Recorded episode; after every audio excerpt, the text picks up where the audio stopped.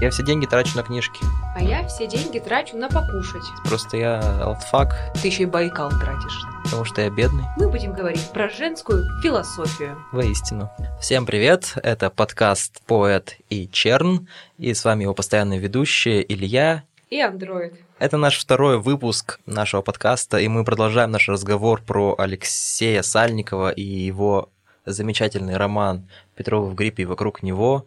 И на самом деле я бы хотел признаться, что а, вот ты, Вика, читаешь этот роман в второй раз, да, а я читаю впервые, и чем больше я его читаю, тем я больше влюбляюсь в этот роман, и тем больше я отстаю по графику, потому что мне все сложнее успевать наши 100 страниц прочитывать, потому что я хочу как можно дольше э, смаковать этот текст, знаешь, там я подчеркиваю почти каждую страницу, там у меня все исчеркнуто, я закрываю книжку, отбрасываю ее и смеюсь, когда читаю. В общем, это мне очень нравится этот текст. Я влюбился уже в этот роман, хотя я не знаю, что будет дальше. Ну, я тебе обещаю, что он тебя не разочарует, и до самого конца. Единственный минус этого романа в том, что он слишком легко читается. Действительно читаешь его очень быстро, проглатываешь, и потом сидишь и думаешь, боже, смотрите мне память, я хочу это пережить снова. И то же самое с, э, у меня было, например, с опосредованно. То есть я даже Мгм. написала небольшую рецензию потом на эту книжку. Да, посредованно. Да, она опосредованная. И вообще сказала, что после прочтения я вот ее перевернула, последнюю страницу я закрыла и, и корку увидела заднюю вот Мгм. этой книжки. И, значит, вот абсолютно как на духу вам всем признаюсь. И тебе в первую очередь, Илья. Давай. Я чмокнула эту книжку любовно, как маму. Я была так счастлива. Она такая розовенькая еще. Да, да, да, да. Хочется ее поцеловать. Вот. Допустим. Я уже привык к твоим странностям. Ты чмокнул самого Сальникова через книжку. Нет, я не претендую. Человек все-таки женатый. Я целовала его творчество. Сальникова художника, я имею в виду. Я чмокнула удовольствие, которое я получила от прочтения этой книги. Слушай, ну это, наверное, самая большая награда для художника, когда его книжку потом вот так вот кто-то, какая-то милая девушка с Химаша чмокает на ночь. Приезжайте на Тимаш, и ничего не бойтесь. У нас девушки чмокают книжки в ночи. У меня еще одна новость, э, Вика, по поводу этой книжки. Ты же знаешь такой эффект, когда ты читаешь какого-нибудь автора, часто ты начинаешь смотреть на мир глазами этого автора. Конечно. Ты как будто бы, когда ты читаешь... Я помню, когда я читал Бунина, лет так э, в 17, меня просто накрывало, я начинал Да. это видеть, видеть по-бунински Еще мир. и 17 лет, это Бунин X10 просто, мне да, кажется. я просто, я помню, я шел 8 марта было, я просто... А, ужас. с- этот бунинская весна, и вот это вообще было Кошмар. так красиво синющее небо, и мне прямо Как твое сердце это выдержало? Оно еле выдержало. Еле выдержало. Да, ну это, это видишь, такая, такой эффект, связанный с литературой, да, ты начинаешь, по сути, автор как бы передоверяет тебе свой способ видения мира. Понятное дело, что у нас реальный Сальников, может, и не так видит мир, да, это некий автор в книге. Ладно, я Да, уже это- ушел в дебри. Это очевидно. Да. Вообще вся прелесть книг, первое и самое, мне кажется, важное, Мгм. помимо языка, помимо сюжетов и прочего, это возможность увидеть мир а, глазами другого человека. Да. То, что вообще в природе невозможно, мы же Мгм. все рабы своего собственного созва- сознания и своей собственной головы. А вот именно чтение дает нам возможность настоящую, реальную, посмотреть на мир чужими глазами. И это самое большое, самый большой дар. Ладно, не будем в это углубляться, но на самом деле чтение тоже процесс, а к тому же этому, этому нужно учиться, да, постигать, я имею в виду. Чтение как, как некая духовная работа, так скажем. Он тебе не просто предоверяет свои глаза, ты еще и должна как бы научиться ими смотреть. Ладно, это все философия. Философия началась. Хорошо. Я что хотел сказать? То, что когда ты читаешь одного автора и много думаешь про него, иногда кажется, что реальность подстраивается под него, Да. как будто бы. Это кто-то говорил из классиков, э, что вот не было тургеневских девушек, а потом Тургенев написал вот с этих своих ась, да, и он вокруг, по- повсюду начал видеть этих тургеневских девушек, куда они везде. Мгм.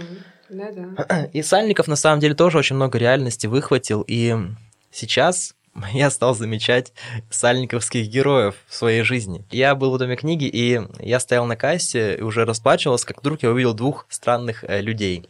Один из них был особенно странен. Представь себе викинга. представила. Но только не такого доброго, милого викинга, которого ты себе представила, а представь Нет, себе наста- представила настоящего... Данилу Козловскую.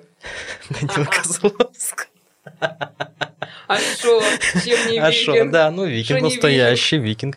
Так вот, а, я имею в виду, представь настоящего страшного викинга, какие, они реально были. То есть такой дикий викинг, а, огромный совершенно, он где-то был под 2 метра. С ним был какой-то человек поменьше и более, более такого, знаешь, приятного, скажем, вида. Но этот викинг, он был какой-то каким-то чудовищем. И это не просто викинг, он еще сидел на героине, допустим. И он пробовал вообще все, что возможно. И он был на фестивале нашествий, только что приехал. Вот такого человека представь. Господи. И что же он И делал в доме книги, него возникает резонный Он подошел, э, он был очень громкий, как я.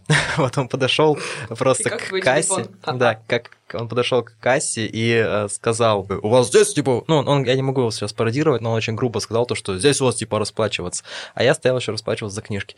И он просто бросил свои книжки на стол, я увидел, что у него на руке татуировка огромная какая-то такая. Ну, типа, у него вся кисть была в татуировке. Я такой, ну, быстренько-быстренько собрал свои книжки там и уш- от- от- отошел э, к, к выходу. А он начал как раз как Игорь из э, Петрова в гриппе что-то флиртовать с этой какой-то с миловидной продавщицей в этом, в книжном магазине. Ей дать. Да, она, она как, как порядочная женщина вообще боялась его, в принципе, там он, он страшный был. Меня, меня он заинтересовал, я стал, я просто встал, как бы смотрю, складываю книги в рюкзак и смотрю на него. Надеюсь, Он- расплатился. Нет, к сожалению. Он расплатился, и я, в общем, он оборачивается, я смотрю ему прямо в глаза и вижу просто безумный, тупой, пустой взгляд, такой какой-то безумный глаз. И он проходит мимо, и он на выходе говорит своему другу, вот бесит, говорит, когда, типа, э, просто встанут и смотрят. И, короче, выходит. Я вышел за ним. И еще две улицы шел за ним и смотрел. Я, я, шел, я шел, нам, мне бы нам было в одну сторону. И, и первое, короче, Да, куда они зашли, это вот дом книги себе представляешь, да, где находится, в центре самом. И первое, куда они зашли, это магазинчик коньяки Дагестана. А ты не посмотрел, А теперь вопрос. А теперь вопрос, какие книги он покупал, как думаешь? Давай, вариант. Ницше? Нет. Ну ладно. Коньяки Дагестан. Может быть, он брал какую-нибудь современную какой-нибудь науч-поп, типа с РЕН-ТВ. Ну, кстати, ну, Игорь Прокопенко, да. герой Но- нашего времени. Я так скажу. Ну, давай третий вариант, и я скажу правильный ответ. Не знаю, ли- литературу про Крым. Ты как бы подстраиваешь под персонажа, а этот персонаж разрушает шаблоны. Он Хорошо. брал... Джейн Нет, почти. Он взял себе э, Дао Дэ Цзин А, и книжку руководства по йоге. Мадонна Мия. Я подумал о том, что когда они зашли в этот магазин коньяки Дагестана, что вот это как бы Запад и Восток слились вместе, потому что викинг зашел в коньяк Дагестана, и у него под мышкой были Дао Дэ Цзин. Ну вот такая история, да. И на самом деле, ну, он был прямо персонаж из Петрова в гриппе. Ну, то есть он вполне мог там присутствовать органично. Ну вот когда ты сказал про то, что теперь тебе везде видятся эти персонажи из этого романа, так это только потому, что мне кажется так, что когда мы про что-то не знаем, оно для нас и не существует. Отныне все эти уральские сумасшедшие для тебя воплотились, и теперь ты начал их везде за- замечать. Ну, да, это справедливо. Так, Теперь, так ты, и есть. теперь ты знаешь про их существование, их, их существование для тебя теперь подчеркнуто еще литературным опытом, и таким образом ты теперь будешь везде их встречать, и однажды Ура. ощутишь внутри себя. Поздравляю. Э, Одна из задач, одна из задач прозы в том, что она расширяет твое видение мира просто. Ты живешь в неком тумане, да, таком, Мгм. а он как бы все проясняется, и, ну, как бы такие куски этого тумана становятся более отчетливыми для тебя. Вот. И тут, короче, вот эти уральские сумасшедшие, да, они вот как и раз... теперь тоже для нас существует, и я надеюсь, для наших слушателей, которые... Я надеюсь, что этот Вики Викинг не этот будет слушать наш подкаст, иначе, Я- возможно, Я, бы хотела чтобы он послушал. приколдес высшего уровня. Представляешь? Вот это аудитория, вот это стиль. Для них и делаем. Я люблю такое.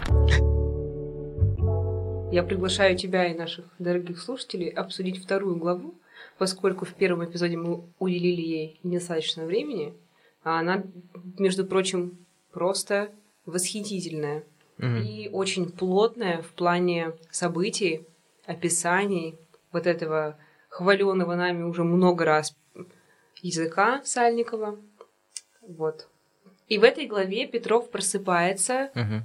А, после застолья невероятного с Игорем и с Виктором Михайловичем на Эльмаше. Вот. И просыпается он не а вы где, а в машине, пристегнутых на переднем сидении. Вот так вот, нетривиально. Да, непонятно, что с ним происходило всю ночь, да, у него там отключается какой-то момент сознания там во время разговора Виктора и... э, Игоря. Виктора и Игоря, да. И потом он просыпается в машине. Да, замерзший и почему-то пристегнутый, почему-то на переднем сидении и пытается отчаянно со второй попытки добраться до дома. Ну, спойлер, мы, по-моему, уже говорили в том, в том э, выпуске, что тело пропадет, да? Но, но в этой главе еще. Ну вот сколько я прочитал, еще не было упоминания о том, про- что тело пропало. Тело, тело пока еще не пропало, у нас просто пропала катафалка с этим, с водителем. А, да-да-да, водителя же нет, точно. Почему-то почему оказалось, что он сидит в машине, да, и там просто Игорь и Виктор разговаривают с полицейскими причем.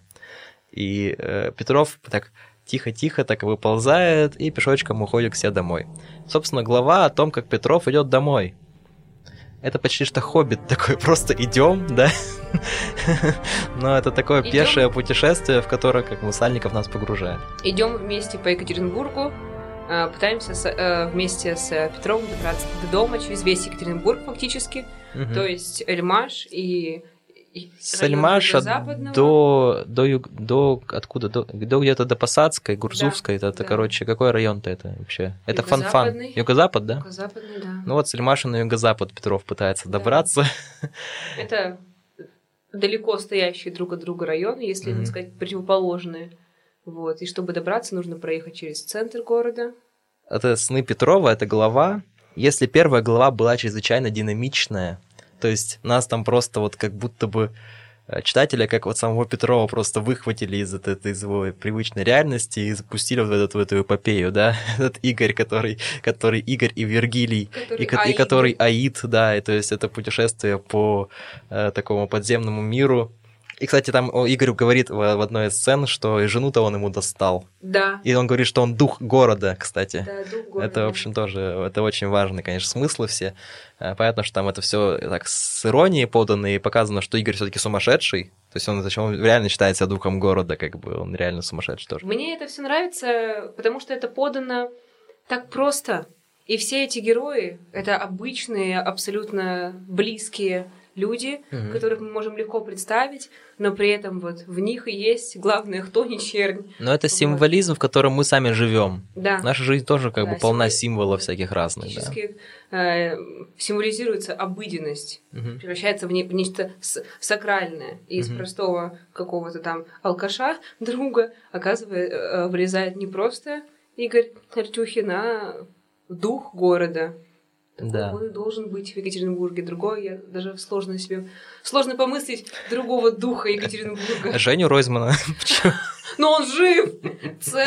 Так Игорь Артюхин тоже жив. Он жив-здоров тоже. Ну, И Женя Ройзман, дух Екатеринбурга, дядя, бегает там. Женя. Дух, который бегает вокруг пруда.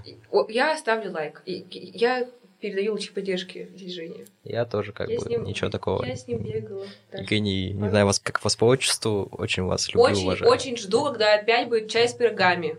Побежим не быстро, а потом чай с пирогами попьем. Я мечтаю попасть на чай с пирогами к Евгению Ройзману.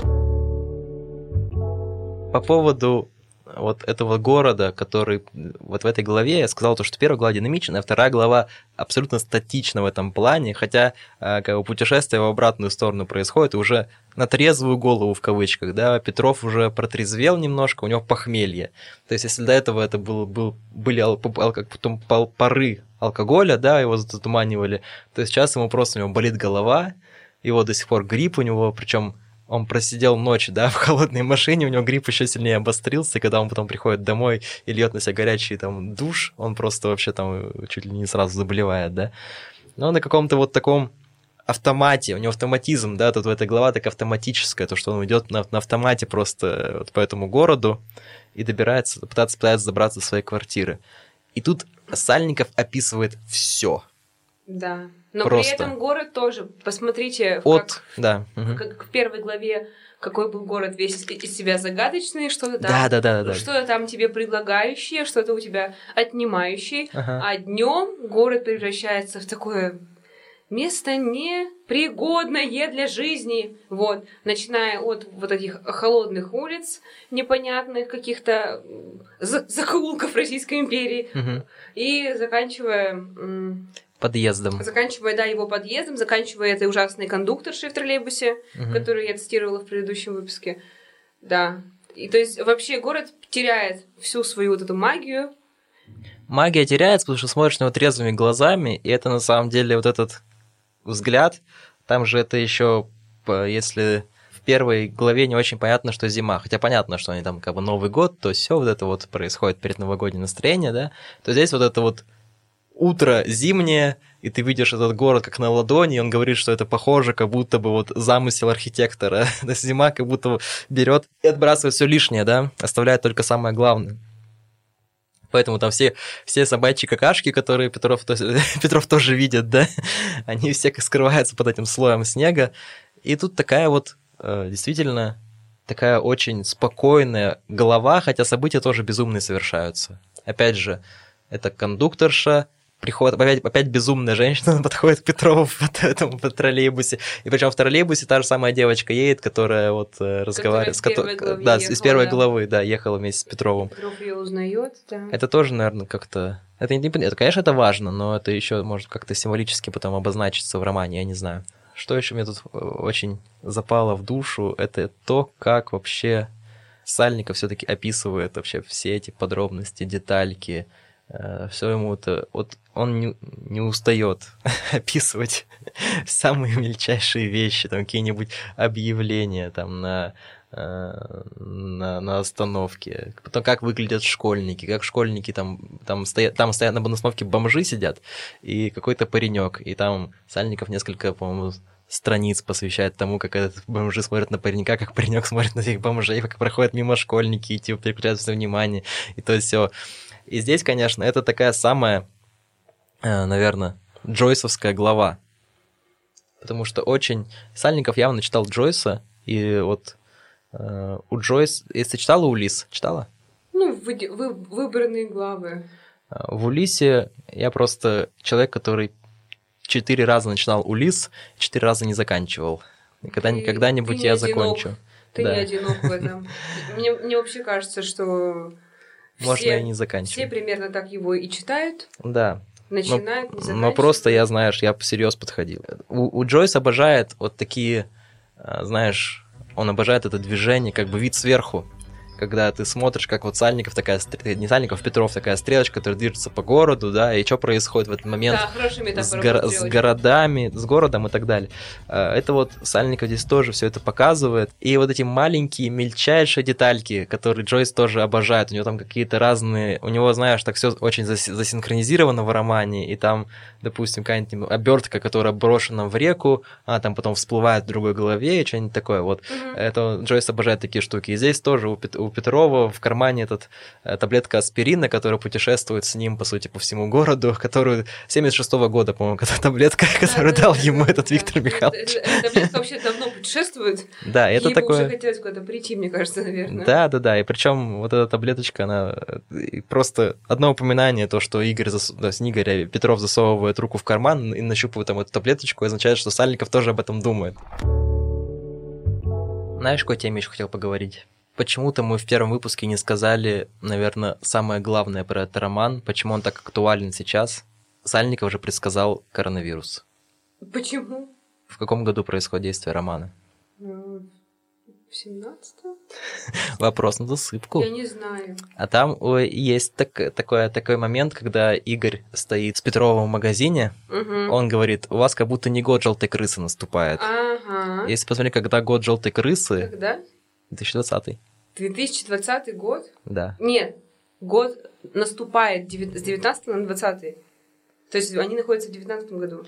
Но как бы наступает 20 год. Наступает. А 20 год это какой год? Это год коронавируса. Так послушайте. А, ну, А роман написан еще в 17 там или каком-то там году, или в 16 Вот году. именно. То есть он еще и пишет про будущее фактически. Да. И это интересно. Ну, И- как он? И про будущее гриппозное. Там все болеют в этом романе. Там болеет продавщица этого какого-то Послушай, киоска. Гриб э, вообще Болеет- один из главных героев книжки. Он, Так- он, и на загла- он- он и на обложке сидит. Так вот я и говорю, что Сальников предсказал чертов коронавирус в этом романе. Случайно, возможно, не, не задумываясь. То есть, Пандемия. то есть, о, пандемия. Расскажи эту историю про свою бабушку. Ну давай, быстренько. Что рассказать? У моей бабушки стар- старенькая, 89 лет, ей она носит. У нее ходунки. Она с ними по дому передвигается. И когда ей очень неудобно и неохота с ними ходить, она, она кричит на всю, на всю квартиру «У, блядь, пандемия!» И тащит эти ходунки перед собой. Вот такая у меня бабуля.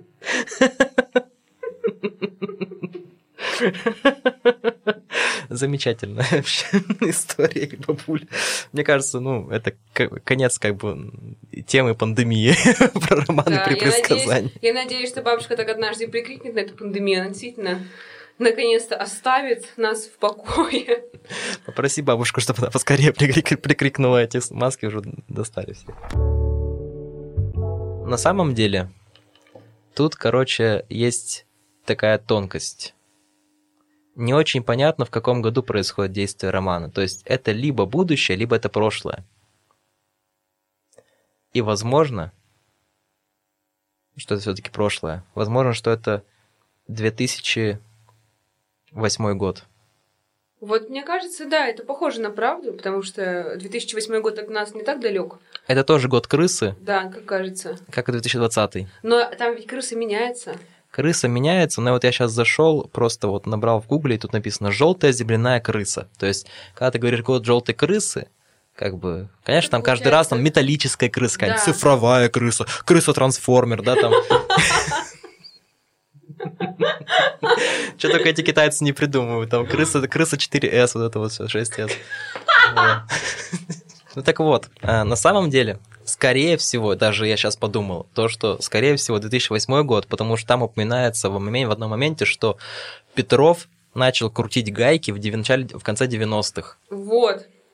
Вот. А, то есть ему сейчас там 20... а, Сколько лет? 8, 20, 7 или 28 20 лет ему. или 26. Нет.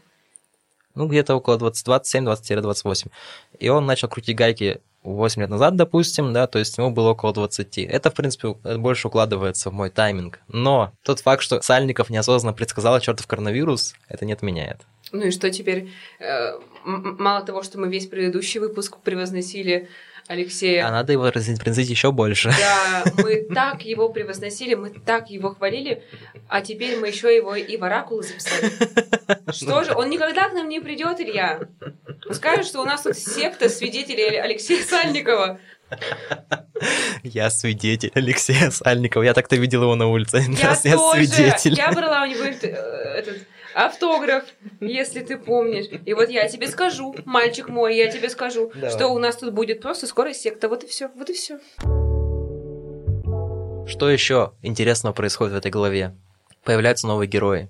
Да, появляется и- Главные герои именно. получ- э, появляется э, жена Петрова и его сын Петров Мгм. младший. Напоминаю, Петров что до сих пор ни у кого нет имен. Мгм. Имена так и не появляются. Вот. Но зато мы узнаем, что Петров живет с женой, но, но они разведены. И они периодически просто видятся. И ночуют, бывает, вместе, а бывают и не ночуют. И получается так, что он еще сам даже до конца не понимает, развелись они или нет. А маленький Петров... Не, они развелись. Официально они разведены. Да, безусловно, они официально разведены, но... э, У маленького Петрова все в двойном как бы масштабе. да, там. в плюсе только маленький Петров, потому что ему... У него две комнаты там. Ну, У в плюсе в кавычках, понятное дело. Ну, у него две свои комнаты, у него куча подарков с, с обеих сторон. Он получает по два подарка на, на каждый праздник. Ну, понятно, что когда родители в разводе, это не, очень- не все очень хорошо. Это не, это, не, это не хорошо. Ну, безусловно. Однако про это нет ни слова в, в романе. Если мы говорим э, конкретно по тексту, то там мы не встретим никаких э, пространных рассуж- рассуждений о детской психологии. Все подается, как, как и все остальное, все подается буднично. Буднично всё- и иронично. Много иронии. У Сальникова каждая строчка практически там с иронией подана. Да. Как и все остальные события, И эта ситуация тоже подается буднично, иронично, и она не вызывает у нас никаких а, сильных отрицательных эмоций. Мы Да, скорее он это говорит, что- да. принимаем очень буднично. Он говорит, что их отношения как будто бы откатились назад к этапу свидания, только теперь у них еще сын есть. Про Петрову давай поговорим, что это за образ такой. Понятно, что ты, ты как бы уже прочитал весь роман. Ну, я, чит- я напоминаю, что я читала его два года назад. Что это за женщина такая, эта Петрова? Увлекательная. Увлекательная Я бы особа. так сказала, Мгм. да. Потому что ей очень хочется увлечься. Это вот такой женский персонаж, каких вообще мало, мне кажется, в литературе. Я не знаю насчет, конечно, современной, потому что я не, не большой специалист по современной прозе. Пока что. Пока что, да. Однако в истории литературы сильных женщин можно отыскать, но женщин с наклонностями маньяка отыскать, наверное, уже будет сильно сложнее. Так вот, а, Э, Петров- Только леди Макбет Мценского уезда. какая-нибудь. ну, леди Макбет Дзенского уезда совершала убийство на очень понятном на, на очень понятной почве. Ее скорее обстоятельства выну- вынудили пойти на преступление, нежели Мгм. она делала это для какого-то удовольствия. Вот. С Петровой все не так.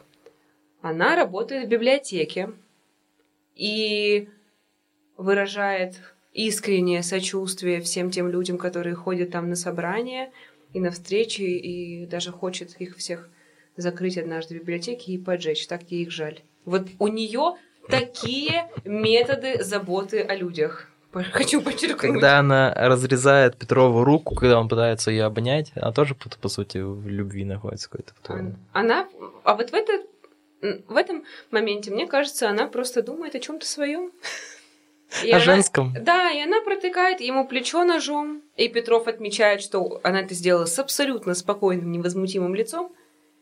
И он даже был удивлен не столько самой ситуации, сколько ее хладнокровием, и тем, и удивлен еще тем, как легко входит нож в тело. И все. И как остро он точно ножи в доме оказывается у них. Да, Ну, там она не втыкает нож в плечо, я тебя выравливаю, она разрезает ему предплечье. неправда, она вкалывается, нет? Но это в твоей уже фантазии она вкалывает, я сегодня же с утра читал это. Она, извините. она, прор- она как бы, вот он обнимает ее, получается, так вот, да, с- сзади. И она берет просто, вот у него тут и рука, и она берет по этой руке проводит так ножом. М, То есть это еще более хладнокровно, на самом деле, чем просто воткнуть. Разрезать предплечье это более страшно, чем просто воткнуть в плечо. Воткнуть в плечо можно, знаешь, Ну, с- простите, с простите. злобой. Вот у нее действительно какие-то маньячные наклонности, при этом она татарка, да. А, Но, как отмечает Сальников, на татарина больше похож Петров, чем она. То есть, когда они там в Татарстан, Татарстан едут, а, все т- по-татарски начинают говорить именно с Петровым, а не с, не с, самой Петровой. Про мальчика что-нибудь там сказано? Вот, вот когда я читал про мальчика почти пару слов буквально. Почти ничего. Как он спит, описывает, описывает Сальников, как он любит спать, закинув ногу на ногу, лежа на спине. Вот. Другое дело, что с первого взгляда не всегда можно было отличить один период от другого. Как-то Петров куп- купился на ее мирный вид в то время, когда она шинковала лук, вытирала слезки тыльной стороной ладони, полез к ней с объятиями со спины, и жена, зевнув, как от скуки, быстро и глубоко врезала ему в, пред- в предплечье во всю длину. Врезала, врезала ему предплечье во всю длину. Ну, в общем, такой... Ну, в предплечье, не в плечо. я, буду, я буду зануда сегодня, как и всегда. Про самого Петрова. А, Мы очень много в этой главе тоже узнаем про самого Петрова. До этого не зря глава называется «Сны Петрова», да? Вообще, давай подумаем о названии. Почему такое странное название «Сны Петрова», хотя э, сны начинаются только после, как бы, они начинаются не начинаясь. Он приходит домой, ложится спать в конце главы, и там Сальников говорит, что... Сейчас даже, даже, даже, даже прочитаю, подожди секунду. Что он засыпает, а проваливается вообще без сновидений. Там это очень круто сказано. Как Вместо раз... сна была чернота, этакий комикс, состоящий из кадров, полностью залитых тушью. Опять же, комикс, да? Мы помним, что Петров у нас комиксы рисует, он художник. Мгм. Ну что мы про Петрова тут э, узнаем? Что это за человек вообще? И ты несколько раз оговорил и сказал Сальников, э, то есть Петров вместо Сальникова. Да. Похож ли сам Сальников вот на Петрова? Я не берусь судить, поскольку я не знакома с Алексеем Сальниковым лично. Я не знаю, какой он человек в жизни, поэтому я не могу сказать, что Петров это его альтер или нет. Мгм. Мы понимаем про Петрова то же самое, что понимали и в первой главе. Это то, что человек, он очень скромный, спокойный, не желающий ввязываться во всякие авантюры.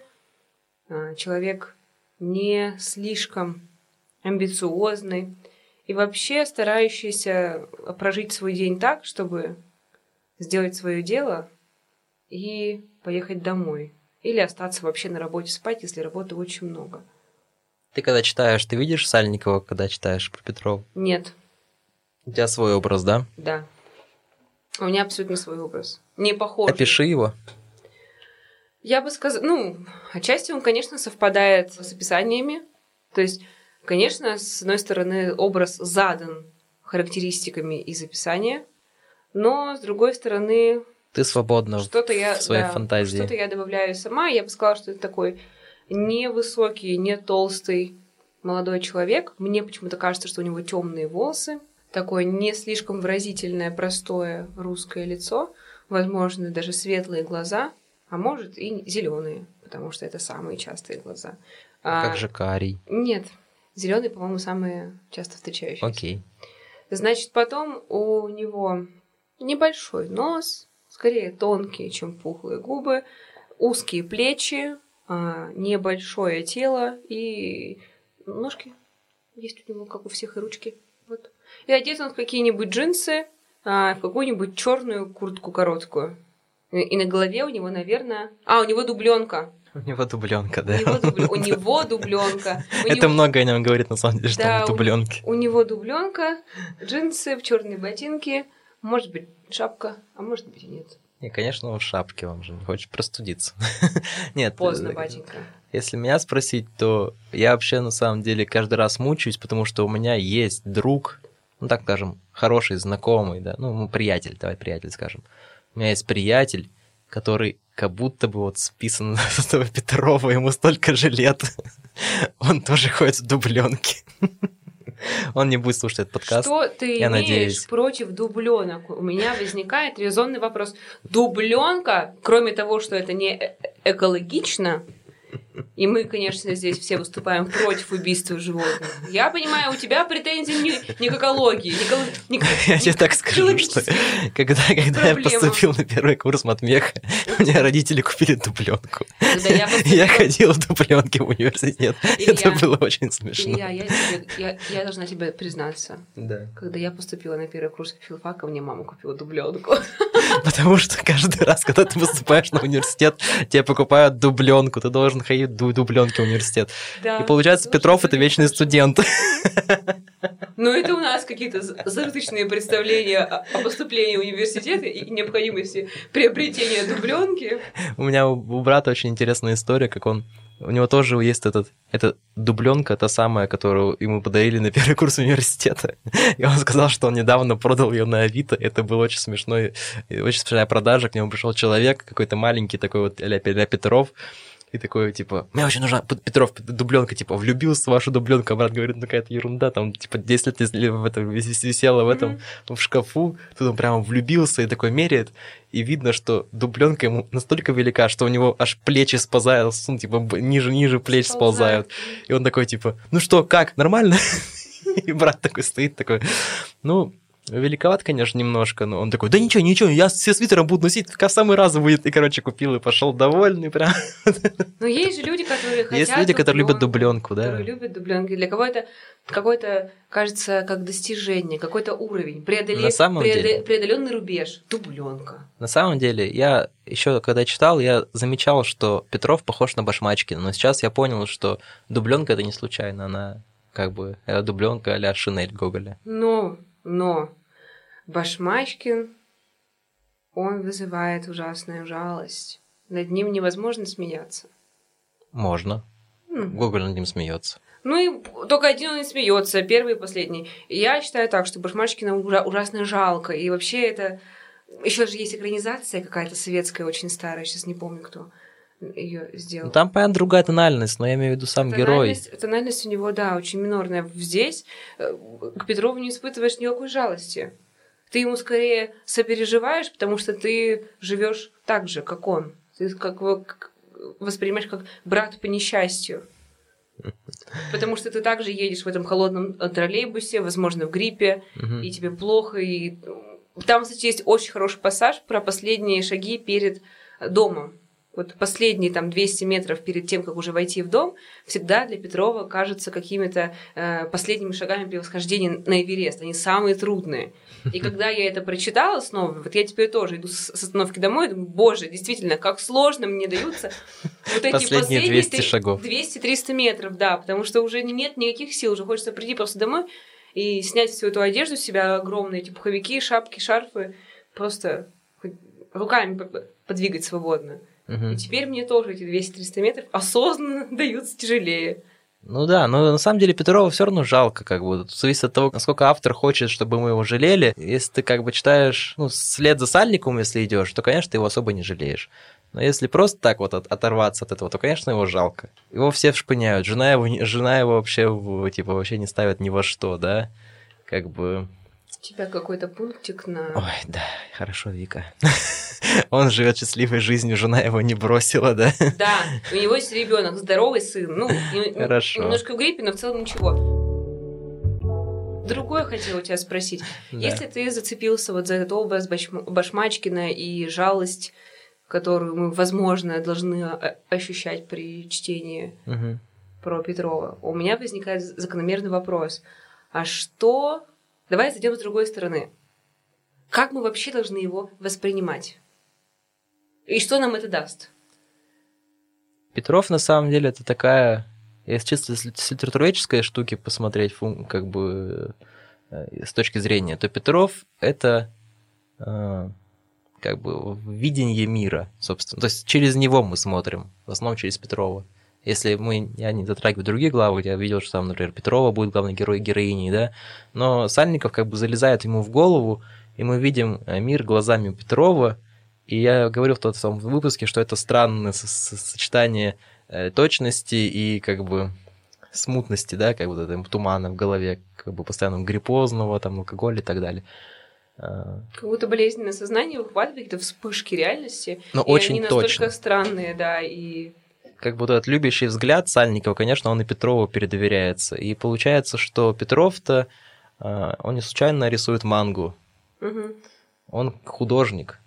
Поэтому он так смотрит. Поэтому, несмотря на то, что он простой автомеханик, и, кстати, если проводить какие-то литературные параллели, то это Башмачкин, э, как бы родители Петрова, кто литературный, это Башмачкин, и это герои Платонова, которые э, машинисты. Платонова очень много машинистов, которых он Мгм. обожает, а вот здесь Мгм. тоже Петров работает с механизмами, да, он там готов под, этой, под этой машиной как бы целый день проводить, ковыряться там под ней и так далее в этой яме, да. Но Петров это в первую очередь художник, поэтому вот именно это определяет то, что он так видит этот мир. Настолько вот он любовно как бы его видит. Несмотря на то, что он рисует мангу. как бы. А это, И- кстати, очень... э, Это, зна- наоборот, не несмотря на то, что это совпадает. То есть, когда художники же на самом деле видят реальность более четко и Да. как-то более конкретно и детально, Мгм. нежели не художники. И вот он как раз художник в том, в том плане, что он не поэт и творец, а он рисует. Поэтому Так, он да. должен четко представлять э, Тут предметы же окружающего мира. не случайно манга, знаешь, типа рисовать 28-летнему мужику автомеханику мангу это стыдно. Мужики не поймут, да? Но у него есть... Там даже это как бы Да, акцентируется в но романе. У него при этом э, есть э, внутренний запрос на эти рисунки. И но с другой стороны, он даже сыну э- этого не показывает, потому что думает, что он теряет авторитет. Так вот, я еще что хотел сказать как бы, про пересечение с Сальниковым.